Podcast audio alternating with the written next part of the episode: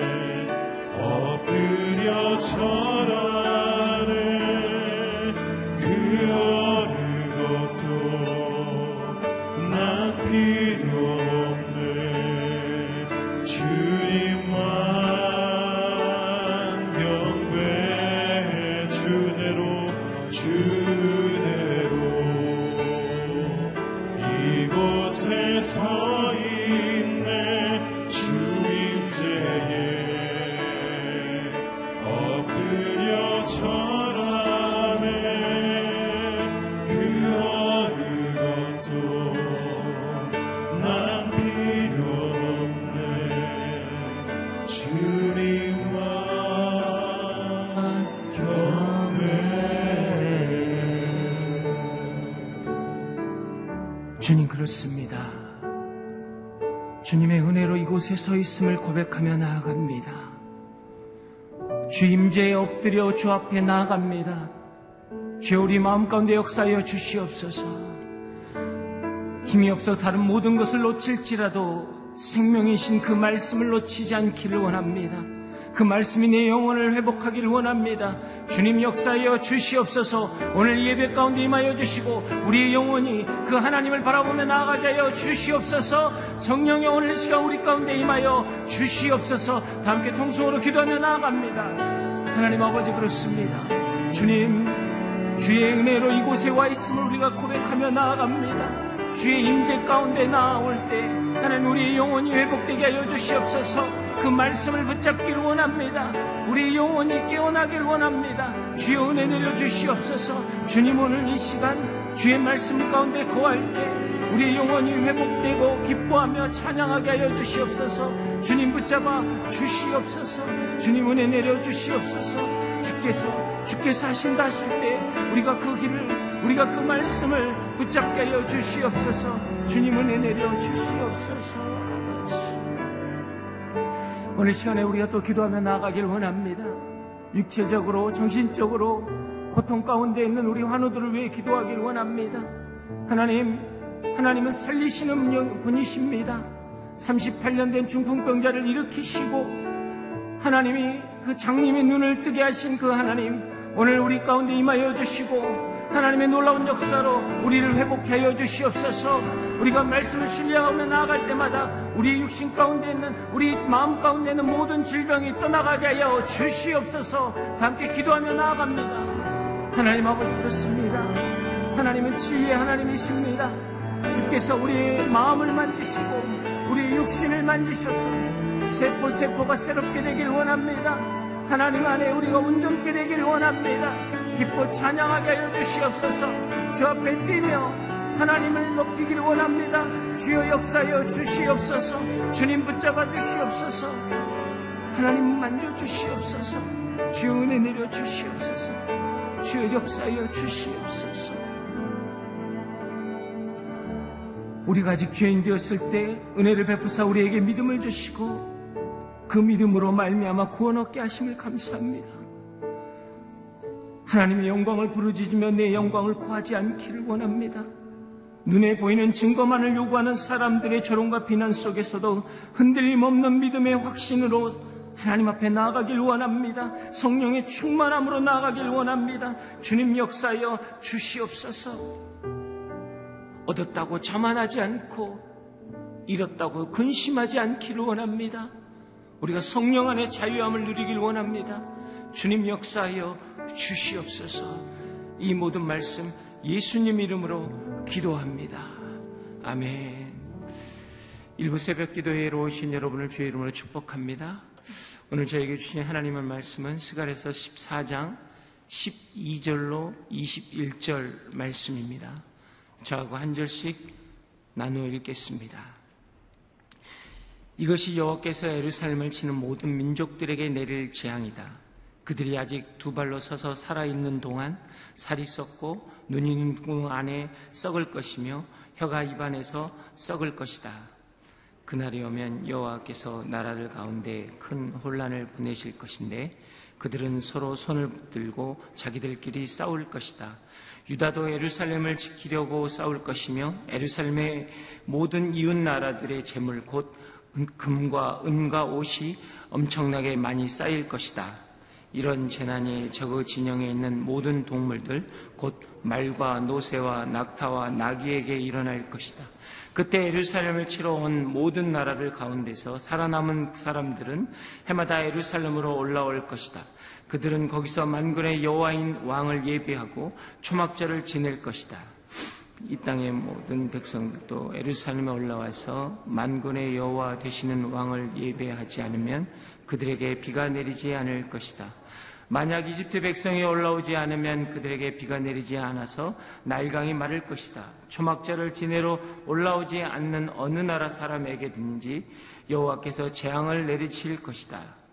이집트 사람이든 어느 나라 사람이든 초막제를 지키러 올라오지 않는 모든 사람들이 받을 벌이다. 그날이 오면 말의 목에 달린 방울에까지 여호와께 거룩히 드려진 것이라는 글이 새겨질 것이고 여호와의 성전에서 있는 솥들이 제단 앞에 대접같이 거룩하게 될 것이다. 에루살렘과 유다에 있는 모든 솥이 만군의 여호와께 거룩하게 바친 것이 돼 제사드리러 온 사람들이 모두 이 솥을 가져다가 그 솥에 제물로 드릴 고기를 삶을 것이다. 그리고 그날이 오면 만군의 여호와의 성전에 다시는 가나안 사람이 없을 것이다. 예배로 회복되는 하나님의 사랑, 성, 거- 성결한 삶이라는 제목으로 노치영 목사님 말씀 증거해 주시겠습니다. 우리가 믿는 하나님은 좋으신 분이십니다. 하나님이 우리에게 좋은 이유는 무엇입니까? 어, 그분이 너무나 많은 것들을 우리에게 베풀어 주시고 또 우리를 사랑해 주시고 또 우리를 지켜 주시기 때문일 것입니다.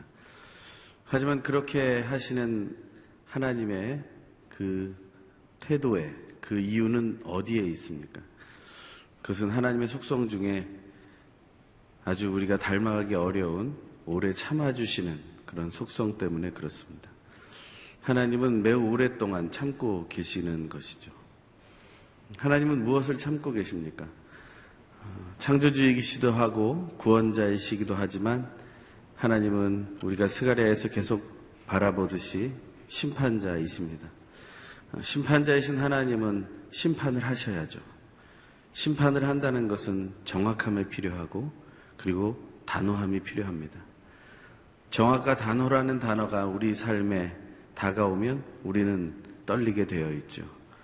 우리는 언제나 정확하지 않고 그 단호함에 우리는 두려워할 수밖에 없는 존재이기 때문입니다. 왜냐하면 우리는 죄인이기 때문이죠. 물론 우리가 예수 그리스도를 영접하고 그리고 우리는 하나님의 아들, 딸이 되었고 또 우리는 죄인이라는 이름표만 있는 것이 아니라 이제는 의롭게 된 자라는 놀라운 은혜를 입게 되었으니 우리가 하나님 앞에 설 수 있는 것이 당연할 것입니다. 하지만 아직 하나님은 우리 앞에 심판을 이루고 계시지는 않습니다. 물론 그 종말이라고 하는 것의 시작은 되었, 되었 습니다. 처처에 그 기근과 지진이 있고 난리와 난리의 소문이 있습니다. 거짓말을 하는 자들이 득세를 하고 불법이 점점 커져서 사랑이 식어지는 것이 사실입니다. 우리가 그것을 우리는 체험하고 있고 우리는 그래서 더더욱이 종말을 실감하고 있는 것이죠. 하지만 그럼에도 불구하고 우리는 오래 참으신 하나님에 대해서 어떤 바른 태도로 나아가지 못하고 있는 약점을 가지고 있다는 것입니다. 아직도 우리가 원하는 것, 우리가 생각하는 것, 우리가 필요한 것에 우리는 목숨을 걸고 있다라는 것이죠. 진짜 우리가 필요한 것은 무엇입니까? 어제도 말씀을 나눴던 것처럼 우리의 상황의 변화가 아닙니다. 우리의 상황은 이미 변화되었습니다. 죄인의 상황에서 우리는 의인의 상황으로 변화되었습니다. 우리는 심판을 당하고 지옥불에 떨어질 수밖에 없는 자들이었지만 이제는 예수 그리스도를 영접해서 하나님의 나라, 하나님의 우편까지 갈 수 있는 그 자격과 그 방법을 얻었다라는 것이죠. 우리의 상황은 완전히 바뀌었습니다. 이 땅에서 많은 것이 없어 부족하기만 한 인생을 우리가 살았지만 이제는 하나님을 알아서 하나님을 바라보고 영혼을 바라보고 만족할 수 있는 상황으로 바뀌어졌다는 겁니다. 하지만 그럼에도 불구하고 우리는 광야 생활 40년을 보내면서 자기들이 노예, 노예 생활을 했던 이집트를 또다시 생각하고 그곳에서 먹던 것을 기억하고 추억하며 그곳으로 돌아가고 싶었던 것처럼 우리는 계속해서 하나님 나라로 바른 전진하려고 하면서도 우리의 고개는 뒤를 돌아보는 일을 하고 있다라는 것입니다. 하나님은 얼마나 참아주고 계십니까? 타락 이후로 하나님은 지금까지 참아주고 계시는 것이죠. 그것을 우리는 몇 년이라는 세월로 알아볼 수 없을 것입니다. 하지만 우리가 알아볼 수 있는 것이 있다면 바로 우리가 지금 묵상하는 이 스가랴의 말씀, 그것으로부터 우리는 시작해서는 알 수 있겠죠. 스가랴가 하나님으로부터 예언을 받았던 때, 그 다리오 왕 시대, 그 시대는 언제입니까? 사람들이 역사의 연차로 재어보니 그 시기는 주전 520년, 또한 519년, 518년, 세 번에 걸쳐서 말씀을 들은 것에 대해서 말하고 있습니다. 그 스가랴가 말씀을 들었던 때로부터 우리는 얼마나 많은 세월을 지내왔습니까? 2500여 년이라는 세월이 지나갔다는 것입니다. 우리는 얼만큼 기다려주고 있습니까? 2500년이라는 시간이 우리에게 와닿는 시간입니까? 사실 그것은 우리에게 와닿지 않는 시간입니다.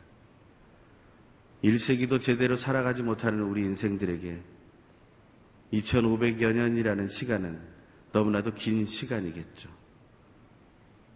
불교를 믿는 사람들은 그것을 얘기해서 아마도 겁이라고 이야기했을지도 모르겠습니다. 더욱더 길고 우리가 감당할 수 없는 시간을, 그 긴 시간을 겁이라고 얘기하죠. 사람들은 그러한 시간들을 생각하면서 살아가긴 합니다. 하지만 우리는 그 시간 동안 아무렇게도 변화되지 않았다라는 것이 우리의 문제라고 우리는 묵상해야 할 것입니다. 우리의 문제는 무엇인가? 답을 알지 못해서가 아니라 그 답대로 살지 않기 때문이라는 거죠. 우리가 언제나 그것은 맞다라고 생각하지만 우리는 그렇게 살아가지 않는다는 것이죠. 조금 전에 불렀던 찬양 가운데 주를 위한 이곳에라는 찬양을 불렀죠. 거기에 보면 하나님의 마음이 나옵니다. 하나님의 마음은 슬프죠. 하나님이 찾으시는 단 한 사람 예배자를 찾으시는데 그 사람을 찾지 못한다는 겁니다. 하나님은 소돔과 고모라 성에서 그 단 한 사람의 예배자를 찾지 못했죠. 그들은 그저 세상의 두려움 속에서 하나님을 껍데기로만 알았던 존재들입니다. 그 안에 하나님을 경외하는 사람이 없었어요. 그 시대에 하나님을 경외하는 사람이 없어서 하나님은 아브라함이라는 사람만 찾아가서 이야기를 하시죠. 도대체 그때는 사람이 몇 명이었을까?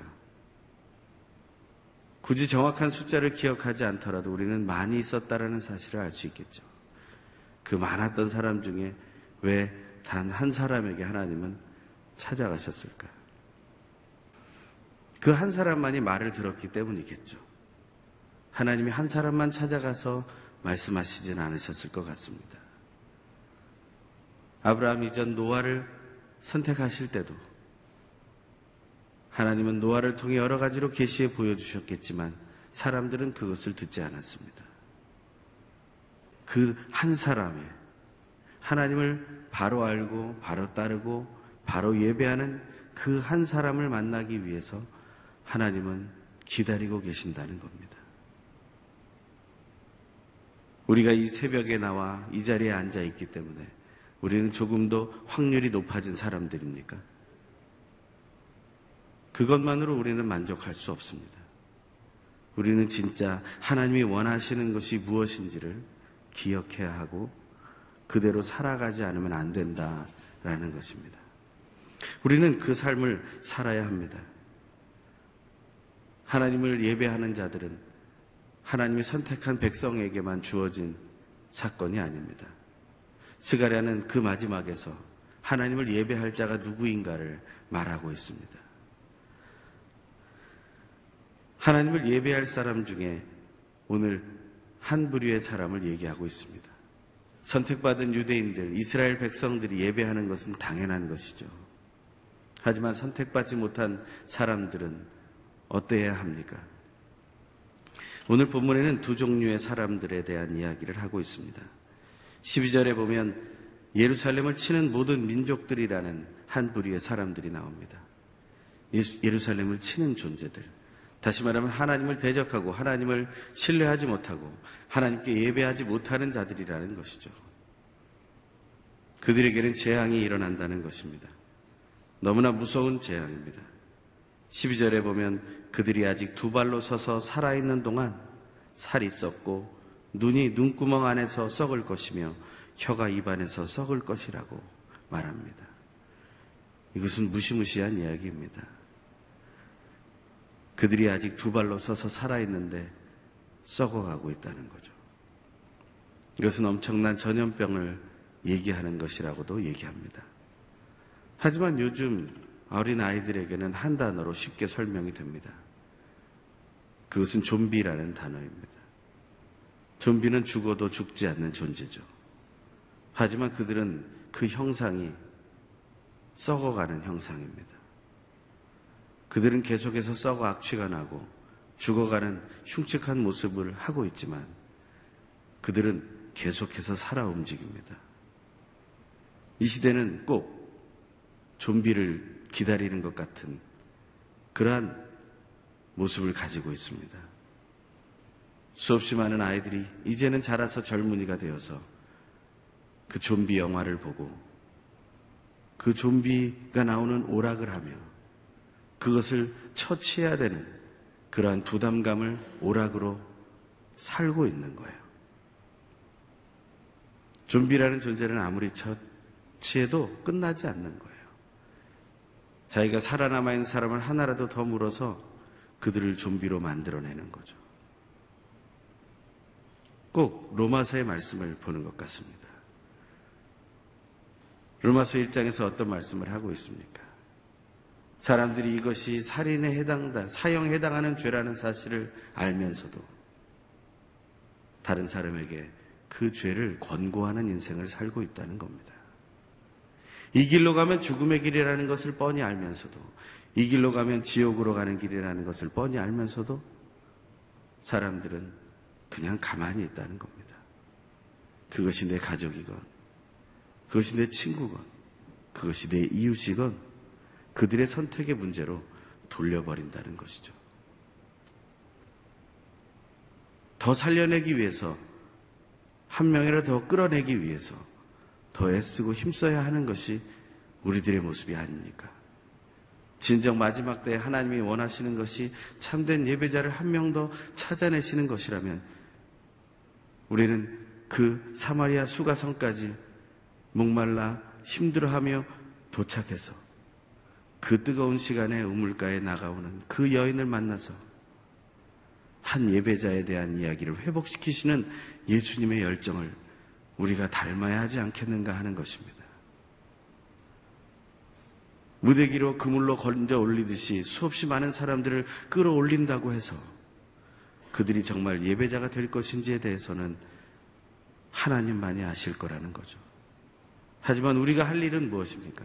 함께 예배하는 자들로서 우리는 썩어가는 인생을 살아가는 존재가 아니라 썩어져 가는 것을 예배하는 존재가 아니라 우리에게 썩지 않을 몸을 허락하시는 그 하나님을 그 썩지 않을 몸을 가장 먼저 입으시고 하나님께로 우리를 인도하시는 그 예수 그리스도를 따라 살아야 하지 않겠습니까?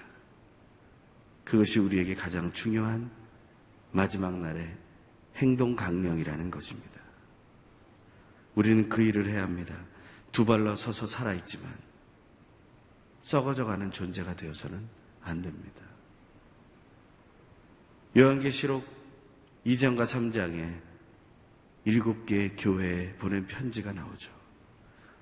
그때 사대교회라는 곳에 보낸 편지를 보면 무엇이 나옵니까?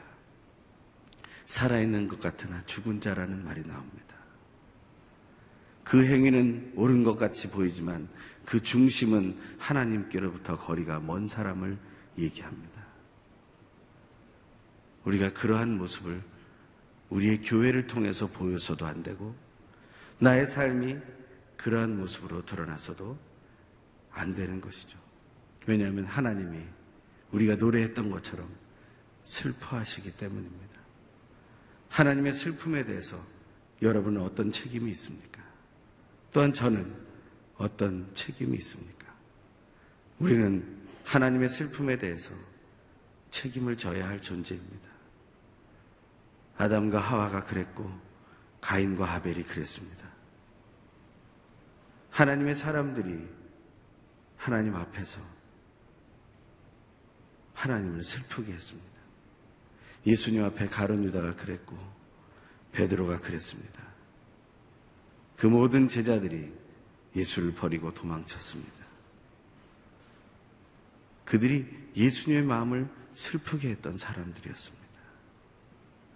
우리는 어떻게 어떤 모습으로 하나님을 슬프게 하고 있습니까? 하나님의 그 슬픈 마음은 이러한 재앙과 저주로 나옵니다. 전염병이 돌아 사람들이 살아있지만 썩어 있는 존재가 되는 것이고 자중질환하게 만들어서 서로 붙들고 싸워 혼란을 가져오는 존재를 만들어낼 것이라는 것입니다. 그 재앙의 정도는 15절에 보니까 적의 진영에 있는 모든 동물들 곧 말과 노새와 낙타와 나에게까지 이뤄진다는 것입니다. 이것은 출애굽의 열 가지 재앙 중에 사람만 당한 것이 아니라는 것을 기억하면 알 수 있습니다.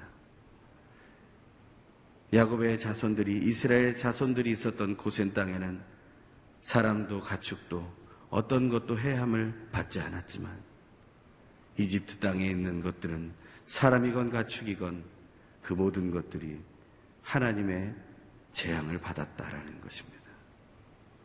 하나님 안에 있지 않는 자들, 예수 그리스도 안에 있지 않는 자들, 예수 그리스도의 십자가 앞에 나와 무릎을 꿇고 엎드려 내가 죄인입니다라고 나를 새롭게 하여 주십시오라고 갈급하게 외치는 자들이 아니라면 이 두려운 재앙을 우리는 피할 수 없다라는 것이죠. 하지만 오늘 본문에는 또 한 종류의 사람들에게 새로운 지침이 내려옵니다. 그들은 누구입니까? 16절의 말씀을 같이 한번 읽겠습니다. 시작. 그때 예루살렘을 치러 온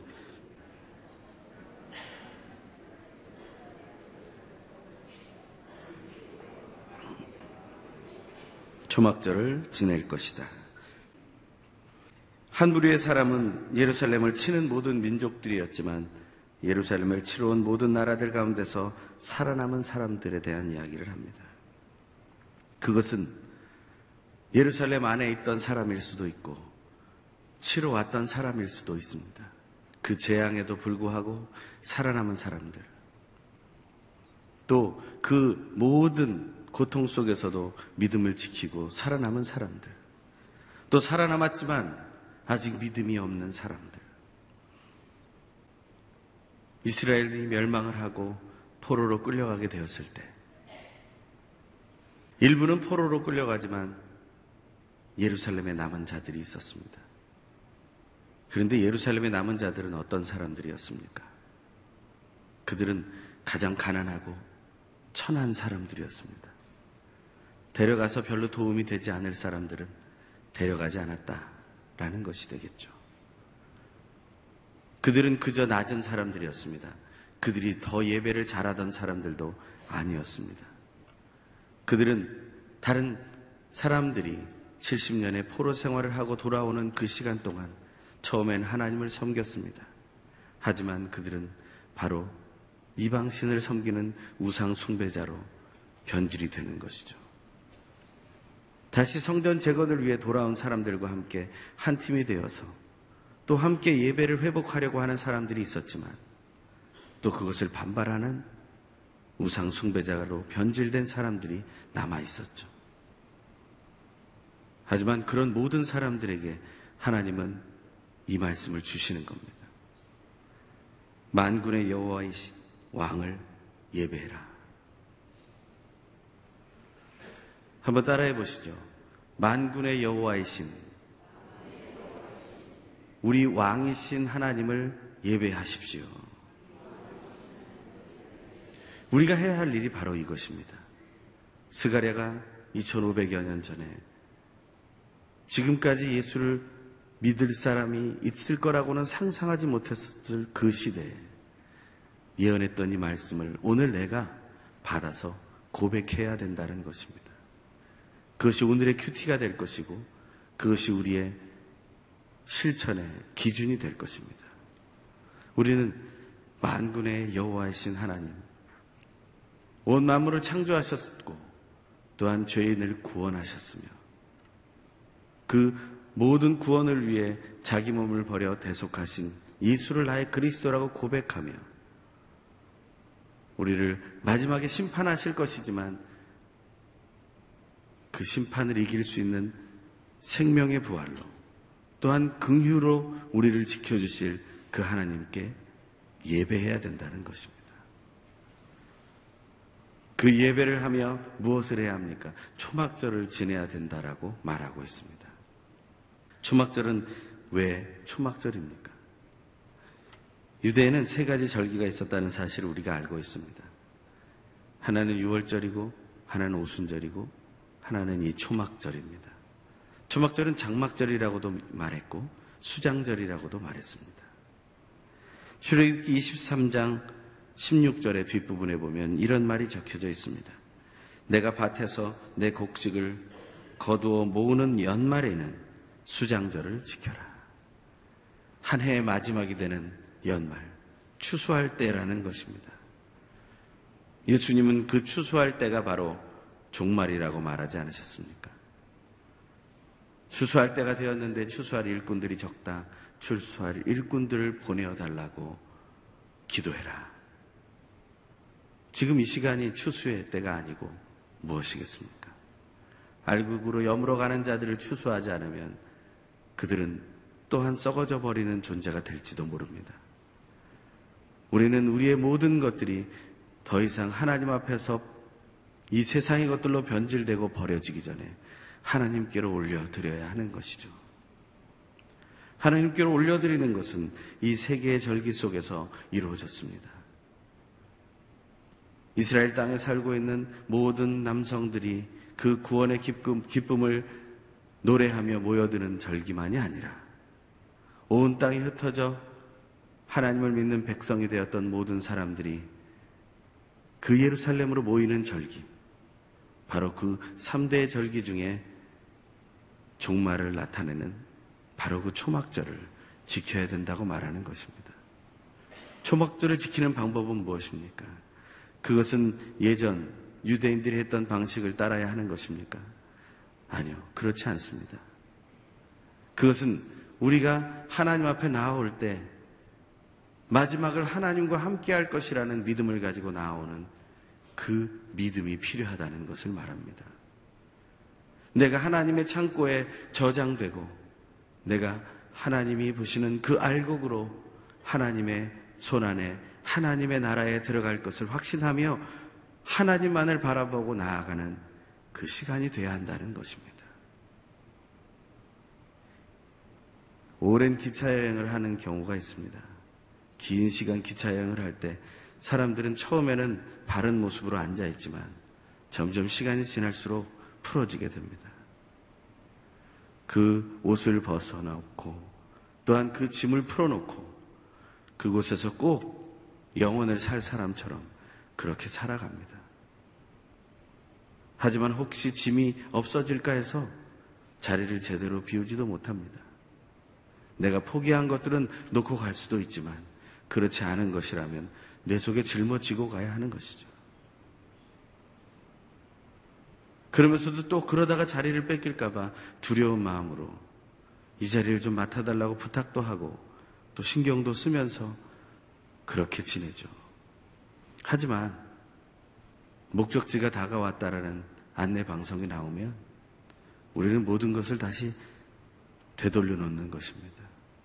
다시 짐도 싸놓고 다시 옷 매무새도 가다듬고 다시 바른 모습으로 돌아오게 되는 것이죠. 마지막 때를 소망하는 사람들의 모습은 바로 그런 것입니다. 어제도 말씀드린 로마서 13장의 말씀 중에 어거스틴이 듣고 회심했다라는 구절이 있습니다. 그 구절에 이런 구절이 나온다고 했죠. 낮에와 같이 단정히 행하고 빛이 회복되고 생수가 회복되고 하나님이 나의 왕이심이 회복되는 그 시간에 우리는 이제부터 나처럼 단정한 삶을 살아야 한다는 것입니다. 종말을 바라보는 삶, 종말을 살아가는 삶, 마지막 때를 하나님과 동행해야 하는 삶, 삶은 바로 우리의 온매무새를 다시 바로잡고 정결한 모습을 회복해 나가는 것이라는 것이죠. 작년의 표에서 올해의 표처럼 우리는 점점 낮은 곳으로 내려가셨던 하나님의 모습을 따라 예수님의 모습을 따라 성령 하나님의 인도하심을 따라 가야 하는 것이고 우리는 그 자리에서 예수님을 바로 보여줘야 한다는 것입니다. 세상 사람들이 우리를 바보 같은 선택이라고 말한다 할지라도 우리는 예수 바보가 되어 그 일을 따라가야 한다는 것입니다. 그것이 우리가 할 수 있는 가장 최상의 것이라는 거죠. 언제까지 내 존재를 세우기 위해서 다툴 것이며 언제나 내 편을 끌어들이기 위해서 싸울 것이고 그것을 이기기 위해서 시기와 질투와 모략과 헛된 말들을 행하게 될 것입니까? 언제까지 우리는 서로를 미워하면서 서로를 사랑해야 한다고 눈물을 흘리면서 기도하며 살겠습니까? 그것을 포기해야 합니다. 그렇지 않으면 안 됩니다. 17절부터 19절의 말씀에 그렇지 않으면 안 된다는 말씀이 적혀 있습니다. 같이 한번 읽겠습니다. 시작. 이 땅에 어떤 백성이라도 예루살렘에 올라와서 만군의 여호와 되시는 왕을 예배하지 않으면 그들에게 비가 내리지 않을 것이다. 만약 이집트 백성이 올라오지 않으면 그들에게 비가 내리지 않아서 나일강이 마를 것이다. 조막절을 지내러 오지 않는 어느 나라 사람들에게든지 여호와께서 재앙으로 내리치실 것이다. 이집트 사람이든 어느 나라 사람이든 초막절을 지키러 올라오지 않는 모든 사람들이 받을 벌이다. 우리가 이런 벌을 피해야 하지 않겠습니까? 하나님 앞에서 벌을 받는다 말하는데 그 벌을 왜 우리는 피하지 않으려고 합니까? 진실로 우리는 지혜로운 자들이 되어야 합니다. 찬송가에 이런 찬송이 있죠. 자비한 주께서 부르시네. 부르시네, 부르시네. 사랑의 햇빛을 왜 버리고 점점 더 멀리 가나. 왜 사랑의 햇빛을 버리고 멀리 갑니까? 그것은 우리가 빛보다 어둠을 더 사랑하기 때문이 아닙니까? 빛을 사랑한다 말하면서도 그 빛으로 나아가는 것을 너무 두려워하기 때문이고 그 어둠 속이 나에게 안식처처럼 여겨지기 때문이 아닙니까? 어떤 사람이 대자연을 만끽하기 위해서 그 대자연 속에 오두막을 지었다고 했습니다. 처음에는 그것이 너무나 아름답고 좋았습니다. 맑고 밝은 날이 다가올 때 그것이 너무나 기대가 되었습니다. 하지만 크게 벼락이 치고 천둥이 치고 비가 억수로 내리던 날에 그 오두막에 좀 무섭게 생긴 사람이 한번 찾아왔어요. 그 무서운 사람이 자기 집에 찾아온 것을 도와줘야 되겠다는 생각 때문에 그 사람을 하룻밤 보내게 했죠. 하지만 이 사람은 머릿속에 그 사람이 자기를 해칠까봐 한밤도 자지 못, 한숨도 자지 못하고 그 밤을 지새웠습니다. 그 천둥 소리와 그 빗소리가 자기에게는 자기를 향해 날아오는 칼처럼 자기를 향해 다가오는 흉기처럼 여겨졌던 거죠. 그 밤을 보내고 그 험상궂게 생긴 사람은 감사의 인사를 하고 떠났습니다. 아무런 일도 일어나지 않았어요. 그런데 그 사람은 그날 이후로 오두막 밖을 나가지 못하는 겁니다. 문을 잠가버리고 그 넓은 대자연을 누리기 위해서 행했던 그 목표를 잃어버리고 그는 그 오두막에 갇혀 사는 인생이 되어버렸다는 거죠. 우리는 너무나 놀라우신 하나님을 체험하기 위해서 이 자리에 와 있는 것이 아닙니까? 내가 하나님을 누리기 위해서 내 오두막을 하나님 앞에 세워놓은 것은 아닙니까? 하지만 이 세상이라는 것이 너무나 믿을 수 없고 내가 많이 속아 넘어갔던 이 세상이 내 속에 한번 들어왔다 나가면 그래서 혹시 내가 그것을 잊지 못해서 그 두려움 속에 빠져서 하나님 앞으로 문을 열고 나아가려는 그 시도조차 하고 있지 못한 것은 아닙니까? 우리는 벌 받을 것도 생각해야 합니다. 이런 재앙을 우리가 겪어서는 안 됩니다. 우리 앞에는 빛이 있고 생수가 있으며 우리를 인도할 왕이 있습니다. 그분을 향해 그곳을 향해 우리가 가둬두었던, 우리가 잠궈 놓았던 모든 것들을 열고 문 밖으로 나가야 합니다. 그래서 그곳에서 예배해야 합니다. 하나님을 만나야 합니다. 예수를 만나야 합니다. 성령의 인도하심을 따라 우리의 마지막 생을 걸어가야 합니다. 우리가 건강하건 건강하지 않건, 부하건 부유하지 않건, 관계없이 우리가 하나님 앞으로 나아가야 합니다. 그때 우리에게는 어떤 일이 일어납니까? 그날이 오면 말의 목에 달린 방울개까지 여호와께 거룩히 드려진 것이라는 글씨가 새겨진다고 했습니다.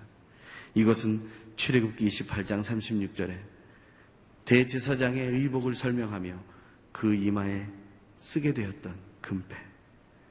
그 위에 여호와께 성결이라고 써서 하나님을 예배하는 자로 나아갈 수 있게 했던 그 놀라운 은혜가 대제사장에게뿐만 아니라 말의 목에 달린 방울에까지 씌어지게 될 거라는 것입니다.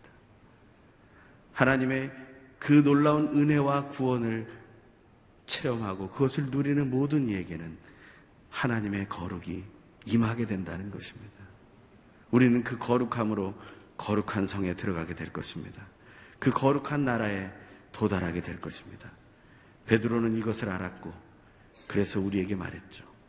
우리는 왕 같은 제사장이고 거룩한 나라라고 우리가 그의 소유된 백성이라고 말하고 있는 것을 기억합니다. 그곳에는 우생 숭배자들이 없을 것입니다. 오늘 본문 마지막에 가나안인들이 아무도 없을 거라고 말합니다. 그곳에는 오직 하나님만 숭배하는 자들만 있을 뿐입니다. 그 인생에 우리가 동참하게 되기를 간절히 소망합니다. 이 시간 함께 기도할 때 하나님, 내가 이 말을 듣고 흘리지 말게 하여 주시옵소서. 오늘 내 마음에 새기고 내 몸에 새기고 내 삶에 새겨 나가게 하여 주시옵소서. 이것을 통하여 오직 하나님의 나라를 향해 전진하는 참된 예배자가 되게 하여 주시옵소서. 우리 간절히 소망하며 함께 기도합니다. 할렐루야 하나님 감사와 찬양을 드립니다. 귀하고 놀라우신 하나님의 놀라운 사랑과 그 은혜와 그 기쁨이 우리의 삶을 이끌게 되기를 간절히 소망합니다. 혹시 우리가 병들어 있다 할지라도 우리가 가난으로 눌려 우리가 인생을 포기하고자 하는 그러한 곤욕을 치르고 있다 할지라도 우리가 재능이 부족하여 아무에게도 쓰임을 받지 못하는 그러한 모습으로 실망과 절망과 낙심 속에 있다 할지라도 내가 이 세상에서 정상이라고 여겨지지 않아서 이 땅의 모든 사람들에게 배척을 받고 왕따를 당하는 그러한 모습 속에 있다 할지라도 이 시간 하나님이 나를 부르시고 나에게 거룩함과 예배의 회복을 주셨음을 믿으며 하나님이 찾으시는 그 예배자가 되기 위하여 달려나가는 믿음의 삶, 믿음의 인생이 되게 하여 주시옵소서. 아무것도 필요 없으며 오직 하나님 앞에 무릎을 꿇고 나아가는 믿음의 인생이 되게 하여 주시옵소서. 내가 더욱더 낮아지는 인생으로서 하나님 앞으로 나가길 원합니다. 승리자가 되기 원합니다. 아버지 하나님 우리를 도와 주시옵소서. 대자연을 앞에 두고 오두막 속에 갇혀 살고 그 자물쇠를 열지 않는 인생이 되지 말게 하여 주시옵소서. 이 땅에 하나님의 모습이 사라져가는 것 같지만 오히려 더 하나님의 모습은 더욱 커가고 있으며 하나님의 뜻이 이루어지지 않는 것 같지만 하나님의 뜻은 온전히 이루어지고 있는 것을 발견하게 하여 주시옵소서. 두렵고 떨리지만 우리의 자물쇠를 열고 하나님 앞으로 예수님 앞으로 성령님과 동행하여 나아가게 하여 주시옵소서. 나에게 속상이시는 속삭이시는 그 사랑의 음성을 듣고 생명의 빛을 향해 그 자비의 빛을 향해 그 긍휼의 빛을 향해 나아가게 하여 주시옵소서.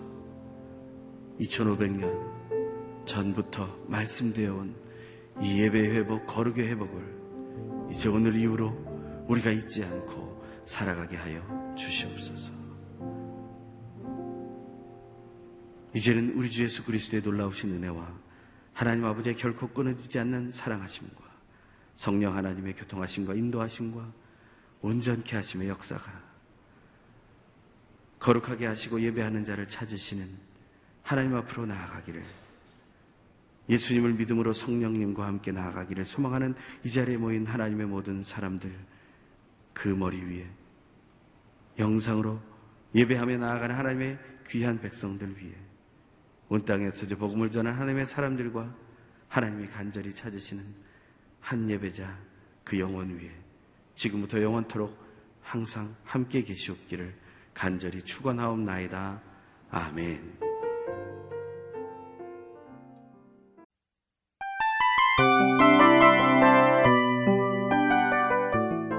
이 프로그램은 청취자 여러분의 소중한 후원으로 제작됩니다.